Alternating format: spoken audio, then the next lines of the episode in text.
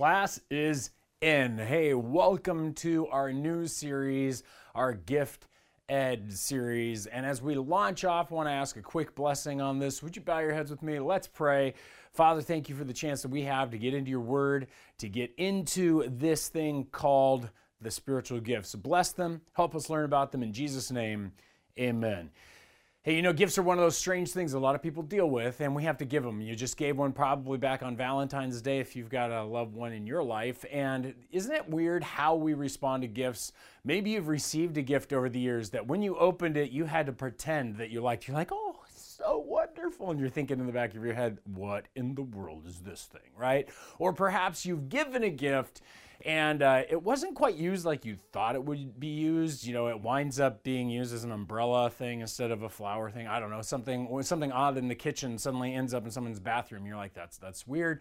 I didn't expect that. Or maybe you've received that gift that you love it and you don't even know what to do with it. Or you don't love it and you have to hide it away but bring it out every time your in laws are over. Or perhaps you even had that one particular gift that had that meaning behind it. You know, you opened it up and you're like, uh, hair product. Are, you saying something? Um, oh, interesting. You know, I'm supposed to, I'm going bald. What? So you get all these interesting kinds of gifts in this world. And here's the thing. Uh, often gifts say more about the giver than they say about the one who's being given to and about the relationship between that giver and the one they're giving to. And what we're going to do in this particular series that we're working on here called Gift Ed is talk primarily about the gifts that God has given us, a spiritual set of gifts and what they're for and what they're about. In fact, spiritual gifts are one of those conversations I think a lot of people go like, okay, uh, uh, that that is something that I'm not used to, or maybe you are used to them and you're excited. There's a lot of different opinions. I'll give you an example just in talking to a few of my friends, there are some of us that when we heard it, we have um, just basically a, a, a, resistance to it. We've been in some pretty weird places where people who claim they had spiritual gifts were using them in an odd manner. One time I went to a revival quote unquote. It was a very small church, and during this time, they were doing all these kind of like crazy music and the whole for like an hour and a half. And the preacher would get up in the middle of it and talking and suddenly people are dancing. And in the middle of it they would freeze and fall backwards onto folding chairs. And they would claim that's the movement of the spirit of god. That's the spiritual gifts happening right there. And we're going like yeah, I, I, don't know about that. That doesn't seem right. Others of you are, are talking like, oh my gosh, spiritual gifts, those things aren't, we shouldn't even be having this series. You don't understand. They're done. They were done in the first century. They only founded the apostles, you know, these kinds of things. Others of you are going like, I don't even know what you're talking about. And just to encourage you, if you are one of those who is wrestling with the spiritual gifts, either you're super excited we're going to talk about them, well, we're going to try to talk about them in the right settings, I believe, and according to the scriptures in the right ways. Others of us, we're going to be talking about those things that honestly, you know, you may think are over or done with, and yet I want to stop and just reference one thought that Jesus himself, the Word of God on earth, God in the flesh, used these spiritual gifts, used miracles and these kinds of things to bring about his work. And if Christ needs them, how much more do you and I need them today. And so it's a challenge here. There's some conversation we're going to get into, but we're going to focus not on our experiences or our thinking about this. Rather, I want us to focus in on the scriptures. So if you have a Bible, grab it, open up. We're going to be looking at 1 Corinthians chapter 12. This is the actual spot the word spiritual gifts is going to come from, and we're going to be examining this letter. Now, this was a correspondence, a letter between Paul, who was an apostle, a man who was once a, a very fierce opponent of Jesus and the church. In fact, murdered Christians and locked them away, met Christ, came to see the resurrected Jesus and repent, become the greatest kind of church planter that's ever lived. And he wrote these letters to his churches that he had planted. And Corinth is one of those churches in what modern day would be the southern Greece in the area of just kind of the small isthmus near the bottom. And what we find is in Corinth, it was a brand new kind of city. Things were booming. Lots of people were finding their way up in life through the, uh, though they were ex slaves or maybe they were ex military men. And as they were rising through the Corinth uh, world, they were meeting all kinds of interesting things. Corinth is a, is a interesting spiritual place. If you were to examine a map of Corinth, right sitting in the center of the city of ancient Corinth was a temple called the Temple of Apollo. And the Temple of Apollo um, was just, just well funded. In fact, the emperor set up his own cult there. So you had to go and worship the emperor who claimed he was a god. You had to go in there to get knowledge about the future and for your farming because that's what Apollo was all about. And then outside his son Asclepius, Apollo's son, had a actual kind of gigantic location where you would go if you were sick. And it wasn't a hospital as much it was like a miracle seeking center. You were searching for God, the God Asclepius to heal you and bring you back to health. And of course there was um, all these other uh, different gods and goddesses surrounding the area. It was a fully spiritual place. So much so the Corinth, the Corinthians in Corinth, these people had to deal with their new faith in a very wise manner. Paul spends a lot of time about the confusion because in Corinth, sexual practices were diverse, um, more diverse than you could ever imagine, and they were used for religious purposes. And so Paul spends a long time talking to the Corinthians about hey, guys, you don't need to do these kinds of things. You're doing it even worse than the pagans do. Don't use your, your freedom in Christ as a license for sin. And he also goes on to say, don't go eating in these temples the food that they're providing for you. And all of this, his point is, don't connect yourself with the demonic world. Don't connect yourself with the spiritual beings that exist in this world that honestly have a power and are able to corrupt you. And, and Corinth was honestly struggling with these pieces because Corinth was a spiritually dynamic town, and the entire Roman world was very spiritually religious with lots of gods. Think India like today. And so what we have is a group of people who are being challenged by some thoughts and things. They were going into church and they were seeing people doing ecstatic utterances. Well, if you'd been in this in the Temple of Apollo, likely you saw people doing things like and yelling and screaming, and somebody else going, "This is the prophecy that Apollo has for you." And they would have seen this also similar in the church, going like, "That's in the church, and why is that here? What is this about? What's going on?" Lots of confusion. Some people being exalted because one gift and being put down because of another. Questions about how they were supposed to live this out. You know, it's a lot like all of us coming into church. See, the church is not primarily filled with people raised as Christians. The church is primarily filled with people who've come out of a pagan world and into Christ. And when we have that kind of a world, and you sit down and you see rock music, you wonder, is this the right kind of music to be worshiping God? I mean, this is like my past. How does this work? Or maybe you sit down and you're actually beginning to see something that that that that was connecting with you in the past. Like you hear the word meditation, and you were way into transcendental meditation. You were way into emptying your mind, and suddenly you're like, is, is that the same thing? What is going on here? and, and it's not. And these things are different. And the way they're different, the way that Paul is going to explain that these spiritual gifts, though they may have counterparts in the spiritual world around them, and they look demonic in some cases, the way they are different is that the spiritual gift's purpose is to promote Jesus. The spiritual gift's purpose is to promote Jesus when we have a spiritual gift, when you have been given something by God, its purpose and its point is to promote Jesus. And we need to remember that because everything we're going to talk about shouldn't promote the person, shouldn't promote the church, shouldn't promote the ministry, should promote Jesus. So let's get into how Paul brings this out. He shifts gears in his correspondence, in his letter, answering questions likely the Corinthians are asking. And he starts with this now, concerning spiritual gifts, brothers, I do not want you to be uninformed. You know that when you were pagans, you were led astray to mute idols, however, you were led. And what's interesting about this text that he's getting into is he is saying, guys, there are these spiritual gifts. Now, the better way to translate this is there are things of the Spirit or things of the spirits. There are spiritual things that we're ta- looking at here. All these things you're confused about, you're seeing Let's talk about these things concerning the spiritual things. He doesn't want us to be uninformed. It doesn't mean we get to go bury our heads in the sand and say, well, I don't need to know about the spiritual gifts. He says, no, it's important to be informed. And he starts with this conversation. He says, guys, back when you were pagans, back when you know, as the Bible teaches it, throughout the Old Testament, especially in Deuteronomy 32, that God rejected the nations and only took in Israel as his own. When he said, You're all gone, he rejected them to mute idols. He gave them over to false gods. Now, I believe he uses the word mute idols here because, like I said, in the temple of Apollo, a mute idol, where you would see the statue of Apollo, they couldn't speak.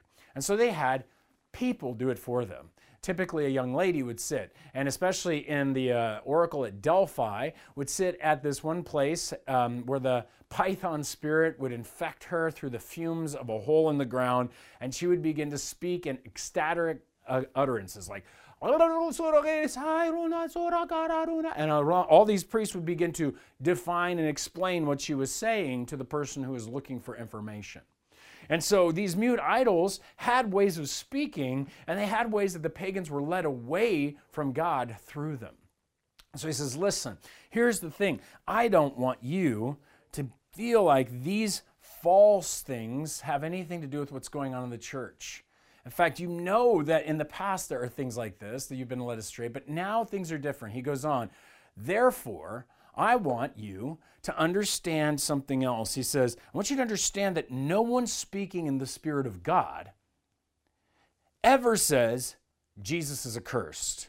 And no one can say Jesus is Lord except in the Holy Spirit. See, those who speak as Christians cannot reject Christ. When we stand up and we proclaim Christ, when we stand up and we are part of the Christian faith, there is no spirit within us that is going to shout out, Jesus is accursed. Now you're saying, Greg, you just said the words. You can't say that unless you have the Holy Spirit. No, no. It's more than statement, it's belief. This is about categories. This is about the spiritual gifts. He says, let's let's think about these for a minute. Yes, there are gifts in the world and there are gifts here. And any kind of spiritual gift, any kind of speaking, anything God gives to you is going to be for Christ. The purpose of the spiritual gift is going to promote Jesus as Lord. It's as simple as that. If you're seeing a spiritual gift in the church, if you're watching television and you're seeing some guy healing people and it's all about his ministry, all about his name and all about his money and he's telling you give don't don't support that. That's not about promoting Jesus Christ. That's not about promoting the gospel of Jesus as Lord. That's promoting this guy as healer or this guy as amazing and awesome, whatever. If you see a pastor, a teacher who is promoting his ministry, promoting his preaching, promoting his spiritual gift of teaching so that it's beyond Christ as Lord and more about him as amazing. And hey, come hear him, man, we should be careful celebrity reality in our culture often points away from Christ as Lord, and you can use your spiritual gift in the wrong direction. There are people with great gifts of prayer, great, great gifts of teaching, great gifts of, of healing, and these things, and they can be misused for the sake of the pagan world. Now, this also means, as we'll get into next week, that this is spiritual gifts are different than your skill base. And we'll get into that differently, but no matter whether it's a skill God has blessed or whether it's something He's given to you, as we'll get in as, into this later, what we're going to see is that all promotes Jesus Christ. The second thing we need to see in this text and between the context of that last verse and this verse is this. Look again. He says, You were led away to the mute idols, and no one can no one speaking in the Spirit of God's ever going to say Jesus is accursed. So if they are saying this, then they're speaking in a different spirit. And that's the challenge. Church, let's regain the reality we live in a supernatural world. We don't live in a material only world. We live in a world of spiritual and material reality. Not neither of these in the Bible is rejected, but we have to keep them in our mind constantly. There are spiritual evils in this world. There are demons, there are there are the other gods, powerful angelic beings who are trying to shift and change the way that we think. There is a spiritual battle out there and it comes into the church.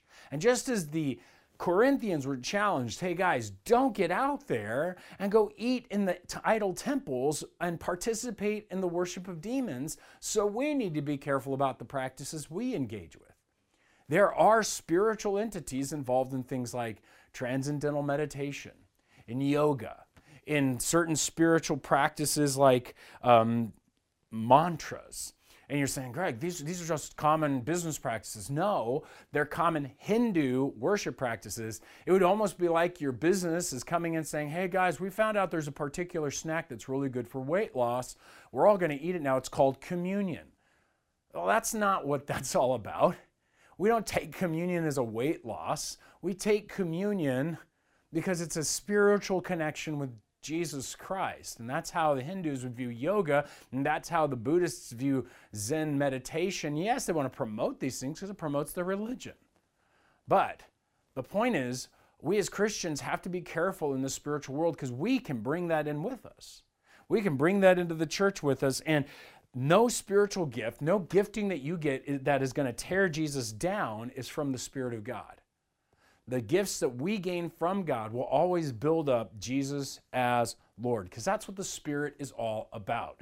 Um, Kiki, a little bit on a journey as we get to know the one who is the Spirit. Some, sometimes we can get a little too focused on, on Jesus or the Father, and we forget that the Spirit is with us and He's acting. And He says this, he, he, we, we hear this. Jesus tells us, the Helper, the Holy Spirit, whom the Father will send in my name, He will teach you all things and bring to your remembrance all that I have said to you. What we see here is that Jesus is the Spirit, is the helper. He's the other counselor. He's just like Jesus with us. And that's the Holy Spirit. And He's here to teach us, He's here to train us in the things of God. He's here to promote that Jesus is the Lord. And so we see that the way He did that primarily, and this is important with spiritual gifts, is He gave us the Word of God. He's going to bring to mind the things that he had taught. And the apostles had that brought to their minds and they wrote it down, and we have it in the Bible.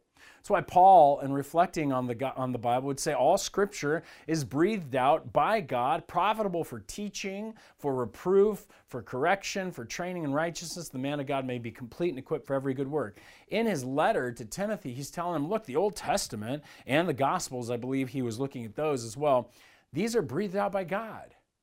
This is God's word leading, leading us and leading them along. And so when we understand what we have today, the spiritual gifts are never going to contradict the word of God. Whether it is a tongue, whether it's a prophecy, whether it's uh, some word of wisdom or word of knowledge, these kinds of things that people really kind of like push away, it will, it will never go away from the word of God just like a teaching should never go away from the Word of God, just like we should never serve in a manner contrary to the Word of God, just like we can't administrate or lead away from the Word of God, it is all governed under the Word of God because the Spirit is here to promote and lead us into promoting the gospel, promoting Jesus. Notice how we continue. In fact, the Spirit of God is the one who convicts. It says, Nevertheless, I tell you the truth, it is your advantage that I go away, Jesus says. For if I don't go away, the Helper, that's the Holy Spirit, will not come to you. But if I go, I will send him to you. And when he comes, he will convict the world concerning sin, righteousness, and judgment. He convicts the world of their sin, convicts the world of righteousness, or convicts the world of judgment that they would repent and receive the gospel of Jesus Christ. All of the Spirit's work through us in the church to bring about transformations, it's all purposed to promoting Jesus as Lord. So when you talk and I talk about the spiritual things, about the spiritual gifts, they're about promoting the Lord. Now let's remember that as we look at all the different examples as we go forward from here, not to get upset because guess what? That means we need to be careful. Paul's going to take us to another level as he challenges us into actually allowing this to move forward. One of the things that'll happen in a lot of churches that get into the spiritual gifts, that love to dive in deep to these things, is actually get overly focused on the Spirit. They'll even say things like, oh, the Spirit of God is the forgotten uh, person of God, and we need to, and so we need to focus on it. But they often will reference Jesus and the Father even less, but they'll fixate on on the Spirit. And but in some ways it's true, right? You go to a Baptist church, man, we're all about Jesus. Jesus is in the flesh. Jesus is doing stuff. He's working. This is awesome. Or you go to like a Reformed church, and you're going to find they're all about the Father, man. He's the sovereign God over all things, and we need to know. And so what we find is that we all have our, our focuses, but when it comes to the spiritual gifts, Paul wants to remind us the spiritual gifts are from the Trinity, not just the Spirit. They come from the full Trinity, all of them Father, Son, and Holy Spirit. Take a, take a look how we continue on here in verse 4. He says, Now there are a variety of gifts, but the same Spirit. And there are varieties of service, but the same Lord. And there are a variety of activities, but it is the same God who empowers them all in everyone. And what we see here is a division. In some ways, we, we find the first one there are varieties of gifts, there's a diversity of gifts. There's a diversity found in God. There's a diversity of the Father, Son, and Holy Spirit. There's a variety. There's a variety. There's a variety. But there's a unity, right? Because they come from the same God, the same Lord, the same Spirit. There's a unity and diversity that's found in the Trinity that He's imaging in the spiritual gifts. And so we want to remember the giver of the spiritual gifts is not just the Spirit, it is the giver, the Trinity. Check it out. Think about it this way. Here we are. We have these spiritual given gifts. We could have called them kind of like kingdom, because the Lord is over a kingdom. We could have called them kingdom services. We could have just renamed them that. Or, or we could have gone into, hey, you know what they are? They're, they're works, activities, they're divine works to do. And in a real way, that helps us for a second to get into what Paul means. These are not just special mutant powers like suddenly we're we become christians and now we're the x-men uh, of the spiritual world. Like that's not what's going on here. We're, we're not like wielding these either like somehow we've, we've suddenly found the magic book of god and we're like and you know i use a latin phrase and suddenly somebody's healed. No no. These are god's gifts the things he, he bestows on us as a grace that they're also divine they're also these kingdom services. There's something to do. And last of all they're empowered by God. They're, they're God's works through us.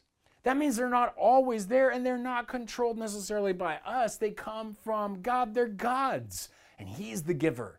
He gives the Spirit to us and the Spirit works in us. In fact, if you'll look down one verse, they use the word manifestation constantly. And that means that's how the Spirit reveals Himself, shows up in us. And so, what we see is God is fully involved in the spiritual gifts, and He shows off that unity and diversity of the Trinity when He gives these gifts. And so, this is important. First of all, the gifts are to promote Jesus as Lord, right? But they often divide us. I mean, they often break us apart, yet, Paul wants to make it clear this is about a unity, guys. One God, the same God, varieties of things. In fact, later, as we jump down into verse 12, if you'll go there with me, he gets into more detail about this unity. He says, For just as the body is one, speaking of Christ as a body, he says, just as the body is one and has many members, and all the members of the body, though many are one body, so it is with Christ. He's like, look, your body has a bunch of members, but it's one body. Christ has a bunch of members, and it's one body. And, and he's going to go on. He's like, look, there's a unity here in this powerful diversity, just like God is a unity. We don't want to divide over the different gifts that we may have. In fact, he says, he goes on to say, if the foot, or verse 14, for the body does not consist of one member, but of many. That's a unity together. If the foot should say to the, because I'm not a hand, I don't belong to the body, that would not make it any less part of the body. So you got this complaining foot going, I don't, a hand, I just don't belong on the body. It's so miserable. They get to pick up things and move stuff. What do I do? I get stepped on all day. Yeah, that's that's poor foot, little victim. And so what we see here is that he's like, wait, no, no, no, you're still part of the body. If the ear should say, because I'm not an eye, I, I don't belong to the body, um, that would not make it any less part of the body. And we get the point here. The, the point is simply that Paul's kind of making fun of us. He's saying, guys, how can we divide ourselves over our gifts? Paul says, if the whole body were an eye, where would the sense of hearing be? If the whole body were an ear, where would the sense of smell be? But as it is, God arranged the members of the body, each one of them, as He chose. If we if all were a single member, where would the body be? And this is crazy because you can't exclude yourself because of your your perceived gifts. Maybe you feel like, oh, I don't have one of those cool gifts. I don't have the gift of worship and be up there and everybody's like worshiping. Look what I. Maybe you're like, I just get to administrate stuff and put stuff together. You know, I'm order it. You know, I'm not gifted with leader. What? No, you guys, you got to understand. Your gift is powerful. It's needed in the church. It, it is something that is Uh, so necessary that God gave it to the church. We can't push off our gifts wishing we had somebody else's. God has gifts given to each of us. And what I think is odd is this is exactly what the church has done today. We've actually kind of segregated ourselves off. Where in many charismatic churches, you have all these power gifts that are showing up. People are speaking in tongues and healing and faith and stuff. And you're like, well, that's weird. That's over there. And yet you go to the Baptist church and you got this massive pragmatic movement that's doing social good and I'm breaking through and helping people out and we're doing care portals and things like this. And then you go over to like the Reformed churches and you go into there and they are like, education is a key. We all have the teach. You know, it's like they took all the spiritual gifts of teaching and education and shoved them in one spot, and all the practical gifts of leadership administration in another, and all the power gifts over here. I believe that if the church would just realize what we did is segregate ourselves, like all the eyes went one way, all the hearts went one way, and all the others went another way, we would realize if we just all came together in the right way, man, the synergy of the Word of God, the synergy of the promotion of Jesus as Lord, the synergy of the kingdom of God expanding would occur. And you would see people praying, and you would see works being done, and a gospel being proclaimed, and you would suddenly see the teaching deep, and people would be like, whoa, this is a church. And that's our hope here at Olive Branch that we would have the diversity of the gifts working where they belong, not segregated out in all kinds of different places. In fact, we shouldn't even reject people for their gifts. We, we, we shouldn't be doing this kind of game. In fact, Paul will go on to tell us as it is, there are many parts, but one, yet one, uh, one body. The eye cannot say to the hand, I have no need of you. Hmm. Wouldn't that be wouldn't that be lovely if we were able to kick out those people that we don't like their gift? Oh, maybe we do. He says, I have no, nor again in the head to the feet. I have no need of you. On the contrary, the parts of the body that seem to be weaker are indispensable. In other words, the parts that you should cover up, right? They actually are necessary. And on those parts of the body that we think less honorable, we bestow the greater honor. He goes on to say, and our unpresentable parts hmm, are treated with greater modesty, which, which our more presentable parts do not require. Thank the Lord. But God has so composed the body, giving greater honor to the part that lacked it, that there may be no division in the body. There's the point. No division in the body, but that the members may have the same care for one another. You're like, what in the world is he talking about? Look, my nose, they say, is prominent, right? You've got a prominent nose. Or, or maybe we could say my brow ridge is very prominent. But Compared to my heart, which is not prominent, you don't see it, it's not the same. This is indispensable. This is just really obvious. And guess what? Our cultures do that as well. Sometimes certain gifts get lifted up. In the Corinthian culture, the gift of tongues was being lifted up as a prominent, super important thing, and Paul's going to put it at the bottom. Why? Because, well, in all the temples of Apollos and other things, this was the that was the prominent position. You had that gift, you were the ultimate person. So look, everybody's getting to do this. No. No. In fact, what we see is that Paul says, no, no, no, no, no, no. Don't don't weigh out the gifts in an unnecessary manner. Don't do that. Instead, and don't reject people who have gifts that you don't have. This is the verse that causes me to back up and say, you know what? I'm not going to declare there are no gifts of tongues. I'm not going to declare there are no gifts of prophecy. And I understand the arguments, and we'll get into those as we deal with each of the different gifts. But I know people who genuinely and sincerely have the gift of tongues, and because I don't, who am I to tell them, you don't have that, get out of here? It would be like them not having the gift of teaching, be able to look at me and say, I don't have the gift of teaching. We don't need that. Get out of here. No, we can't do that. We need to be a people who understand that some things that are hidden need to be put aside in the back. They don't need to be up front, but that doesn't mean they're greater.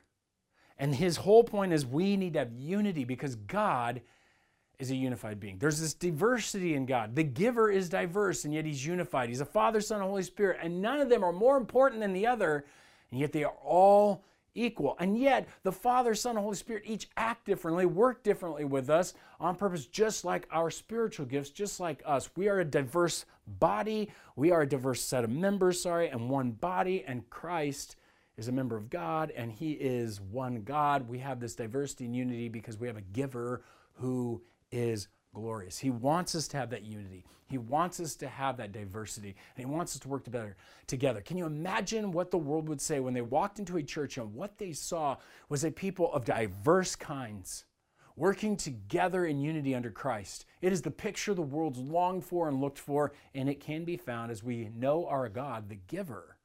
So I want to encourage you love Christ more, love him more, learn more about the Trinity, learn more about God and learn more about your the gifts he's giving you and you'll begin to discover that what God is doing is he is showing himself off in his church. And you're saying, well, he may be showing himself off in the church, but he ain't showing himself off in me. I don't have any of these gifts, and that's not true. Every Christian has a spiritual gift, every single one. And, and you, you need to see this because we ended up here in verse 7. We kind of went forward a little bit, but now we're going to back back up to verse 7. Go there with me. He says, To each is given the manifestation of the Spirit for the common good. Every single one of us, to each, has been given the manifestation of the Spirit, the Spirit of God working through you in some kind of gift, some kind of kingdom service, some kind of powerful divine working to show off Jesus is Lord. Each of us has this gift. Each of us have been bestowed an opportunity to work in his church amongst his people to show his unity and diversity and show him off. And that means we have an obligation. That means you and I need to engage in the knowledge of what we have. It's because if you have a spiritual gift, God gave it to you on purpose. He gave it to you with a reason. I love the picture in the the movie and also mainly in the book of C.S. Lewis's Lion, the Witch, and the Wardrobe. It was always winter in Narnia, and so Father Christmas never came. And so suddenly, when winter broke, Father Christmas comes in, and, and it's funny because you're like, oh my gosh, why would C.S. Lewis put him in there? But what he does is he uses him as a picture of the Spirit of God bringing gifts. And in comes Father Christmas, who bestows on each of the children that are present a gift that is needed for them. He gives to each of them the gift that they need, not the gift that they would want, not the gift that the society says they should have. No, they get the gift they need. And that gift winds up helping them at some level in the future. And, and you get into that and look at it, but this is not a new idea. Lewis got this from Jesus. Jesus tells a parable about a, a man who's going away and bestows something called a talent, a bag of money. And it says this For it will be like a man going on a journey who called his servants and entrusted them his property. To one he gave five bags of money, five talents, to another two, uh, to another one, to each according to his ability. Then he went away. Mark that. Again, these aren't talents like, hey, check out my talent, I can dribble a basketball backwards and forwards. No, no, not that kind of talent. We're talking about money here. But when he God gave those when this man gave those bags of money to these men, he gave it according to his ability. This is a picture of, the, of God going away, of Christ going into heaven, but he bestows upon us his gifts, his property, his kingdom, his works, and what he has given it is he's given you the gift you need. He's given you the gift he knows you can use. He's given you what is according to your ability. Don't mock that, don't knock that, just use that. Because what God is doing is He's offering you this chance to multiply it in the kingdom, to see it come and be used in the hearts and the lives of other people. And so God knows what He's doing when He gives you that gift. Honor it. Trust Him in it. Don't resist it. Don't be like, ah, oh, God, you, He doesn't know what He's talking about. He gave me this gift. And you some people you're afraid of the gift God may have given you because it may call you to something you don't want. You know what? Maybe it's time to trust that God had a purpose for you to put you here on earth, to make you who you are, to give you this chance. And maybe it's time for you to go, you know what? God knows more about this world, more about me than I do. I'm going to trust Him. And I'm going to trust Him by doing what He said to do with this gift. And I'm going to use this gift. I'm going to step back into church and I'm going to come back. I'm going to get engaged in ministry and I'm going to find out what my gift is. So, how do you do that? Well, one of the things we want to encourage you to do is we want to encourage you to start with we have a spiritual gifts assessment that we've set up, and we would love for you to just take that spiritual gifts assessment. It's not going to be accurate if you haven't done any ministry at first, but it's going to show you kind of the things maybe God's starting to show you or push you towards. The most important way is for you to step into ministry out of obedience. Just start somewhere. Start making coffee. Start being a host online. Start engaging in social media help. And Do something somewhere and then meet a need. Start stepping into meeting a need, and as you do that, you're going to discover that these gifts are there. And, and, as you take that assessment, maybe you take it again, you start to see, oh my goodness, I really do know what my spiritual gifts are. This makes sense to me. And now you're really ready to step into that giftedness. But it's a process, and we want to encourage you. It starts by doing, it starts by living these out because God shows up in the church to do this. So we want to encourage you to begin to f- discover what those gifts are and to use it.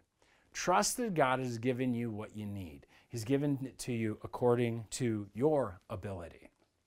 And remember that these gifts aren't about you. These gifts aren't even about Olive Branch. These gifts aren't even about Pastor Greg or anybody else. No. The purpose of our gifts is to promote Jesus as Lord in a unity through us. He wants to reveal himself through his church. And our purpose for us is to promote Jesus. It is the intention of why we love, live, and share Christ. We'll love him, we know him, and as we get to know the giver, we see what he's given us. He's given us these gifts. We live them out, and it leads to the sharing of Jesus. That's why we do what we do. We want God to be known, and we love doing it here. So enjoy as we start learning more about our spiritual gifts, what they are, and how they affect the church. Continue to join us over these next few weeks. In fact, next week, we're going to ask a really tough question. While we dealt with who's really the one giving the gifts this week, next week I'm going to ask this question Hey, aren't my skills gifts? And or shouldn't I be a teacher if I've got a gift of teaching? I mean, I should be the pastor, right? We're going to talk about gifts. We're going to talk about your skills. We're going to talk about offices. What's the difference? Is there? And I think it's going to help us begin to untangle some of the mess we have in our minds when it comes to spiritual gifts. Otherwise, let me pray for you. Let me bless you with the opportunity to just ask God to reveal those gifts to you. Let's bow our heads. Father, we ask that you would indeed just show us what our gifts are. Reveal them to us because we want to promote Jesus as Lord. We want to use these gifts effectively for the sake of your kingdom.